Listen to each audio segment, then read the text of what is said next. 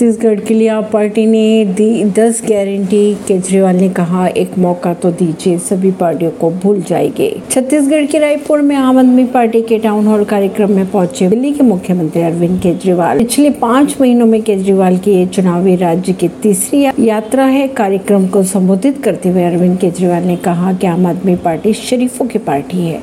मैंने किसी पार्टी को नहीं देखा जो कहे कि आप स्कूल और अस्पताल बनवा देंगे।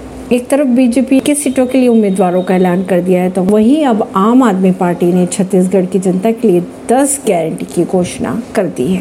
नई दिल्ली से।